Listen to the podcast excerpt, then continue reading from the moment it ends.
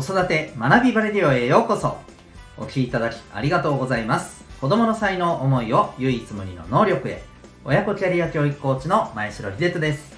才能分析心理学絵本講座などのメソッドや子育て講師の経験も取り入れたオーダーメイドのコーチングサポートをしております。またパパのためのオンラインサロンともいくパパの学び場も運営しております。このチャンネルでは正解のない時代における子育てキャリア形成自分らしいパートナーシップやワークライフバランスの実現など子育てお仕事に奮闘中のママパパを応援する情報やメッセージを毎日配信しております。今日は第215回になります、えー昔話はダメなのか？というテーマでお伝えしていきたいと思います。はい。えー、昔話といってもある時おじいさんとおばあさんはそれぞれ山へ芝刈り川へ洗濯に行きました。という系のお話ではございません。そうですね。もちろんそうです。はい。えー、今日お話ししたいのはですね私たちそう私も含めた中年おじさんの昔話でございますああれね。はいはいはいはい。そうそれです。それでございます。それはダメなのかっていう話をしたいと思います。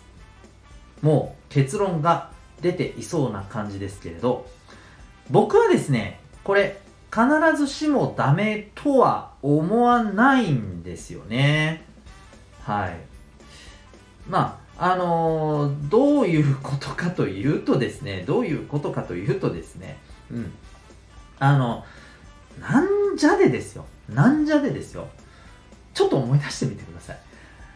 あの私たちよりも人生の先輩方の経験がためになってることってありますよね。あるでしょ。あるはずですよ。いや全然ないっていう方もおっしゃるかもしれません。いらっしゃるかもしれませんけど私はあります。っていうかある人は僕は間違いなくそれなりに多いと思います。ゼロではないと思います。そう。あのもちろんねこの変化が激しい時代においてですよ、うん、私たちがこうやればうまくいったっていうことが、えーこれから先のですね若い世代の人たちに、えー合ってるとは限らない。おっしゃる通りです。おっしゃる通りですよ。でも全部がそうとは僕は思いません。変わらないものもあります。変わるものもある。変わらないものもある。これが世の常だと僕は人の世の常だと思いますよ、うん。ね。えーということを考えた時にですねやっぱりですねまあこれはおじさんだけじゃなくてね、まあうん、すいません。相手言わせてもうおじさんって言っちゃったからおばさんのですね昔話もそうです。同じです。はい。認めましょう。おじさんです。おばさんです。いやそんな話はどうでもいい。はい。えー、昔話がどうかって話です。そう。あのーこれはですね僕は結論から言うと必ずしもダメではない。プラスになることだってあると思っています。でね問題は何なのか。伝え方だと思います。そう。伝え方です。でね昔話をするときにですねこれだからおっさんの昔話は嫌なんだよって思われる理由これね自慢かあるいは説教垂れてるどっちかですでしょ？それで言われたら僕らだって嫌だったんじゃないですか？若い頃。ね？思いません、うん、だと思うんですよ。だから伝え方に気をつければいいと思うんですよね。うん。あのやっぱり自分のこう経験をですねあのぜひこれは本当に参考にしてもらいたいと。マジで大切だからと。あのね AI の世の中になろうが何だろうがこれに関しては変わらねえからっていうものを伝えるときはですねあの絶対にだからこそ自慢とか説教の感じで伝えちゃダメなんです。ねその瞬間耳を塞がれます。当たり前です。我々だって耳を塞ぎますんで。で、えーじゃどうすりゃいいのか、ここでですね発揮していただきたいのが自虐ですよ。そう。つまり失敗談です。失敗談として伝えるんです。マジでやっちまってさもうあの時はさもうむっちゃしもうもう死死にたくなるぐらい恥ずかったっていうね。そういうあの失敗談として伝えることが大事だと思います。でできればあんまりくどくど長くなりすぎずに要点を簡潔にスパッと、うん、これが一番いいと思います。あのむしろ、えー、伝え不足なぐらいでいいかもしれません。あのこれはもうねえっ、ー、といろんな SNS でもねやっぱりこう言われてますけれども、うん、SNS のこの例えばマーケティングをしたいとかねあの SNS でもっとフォロワーをね、えー、増やしたいとかなんかそういう SNS を使ったこうコミュニケーションとかね、えー、発信術みたいなとこでも言われてますけどねデータも出てますけどなんかひろゆきさんみたいな言い草になってるじゃんあのあれですよ。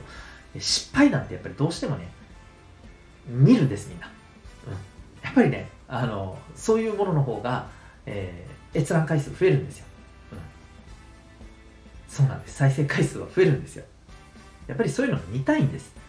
そういうのをえ何何？ってやっぱり素直にね耳に入る入るんです目に入るんですよだから間違いなく失敗談として織り交ぜて、えー、伝えることが僕は有効だと思います、はい、でできれば短く簡潔にですね今の SNS もそうです長い動画さっとスワイプされますからね。はい。あの、何が言いたいかよくわからん。はい、さよならってなりますんで、えー、結論から言うっていうことですね。ということで、えー、ぜひですね、昔話やりましょうね。えー、私たちの経験したこと、もちろんね、ここれは多分あの、ここれ言ったところでだいぶ変わってるよなっていうものはもちろんね、あの、いいかもしれません。でも、本当これ、これマジで、これマジで今でも大事だからっていうことはですね、えー、ぜひ失敗談として伝えるように心がけていきましょう。そしてぜひそれをね、参考にしていただいて、ね、あ、なんかね、いいいい話するよなっていうね、思われたらこっちも嬉しいじゃないですか。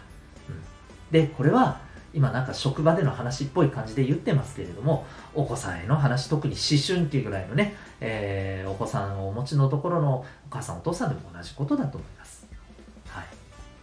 ぜひそんな感じでですね、え伝えてあげられたらいいんじゃないかと思います。ということで今日はですね、昔話はダメなのかと、そんなテーマでお送りいたしました。結論、ダメではないと。そしておじさんおばさんというのは認めようと。それはどうでもいいと。いう話でございました。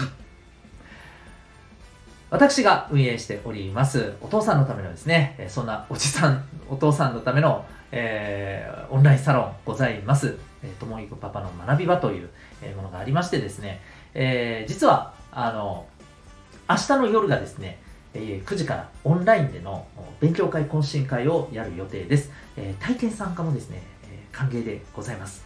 興味がある方はですね、このえ、放送の説明欄にあるリンクからウェブサイトを覗いてみてください。それでは、ここまでお聴きいただきありがとうございました。また次回の放送でお会いいたしましょう。学び大きい一日を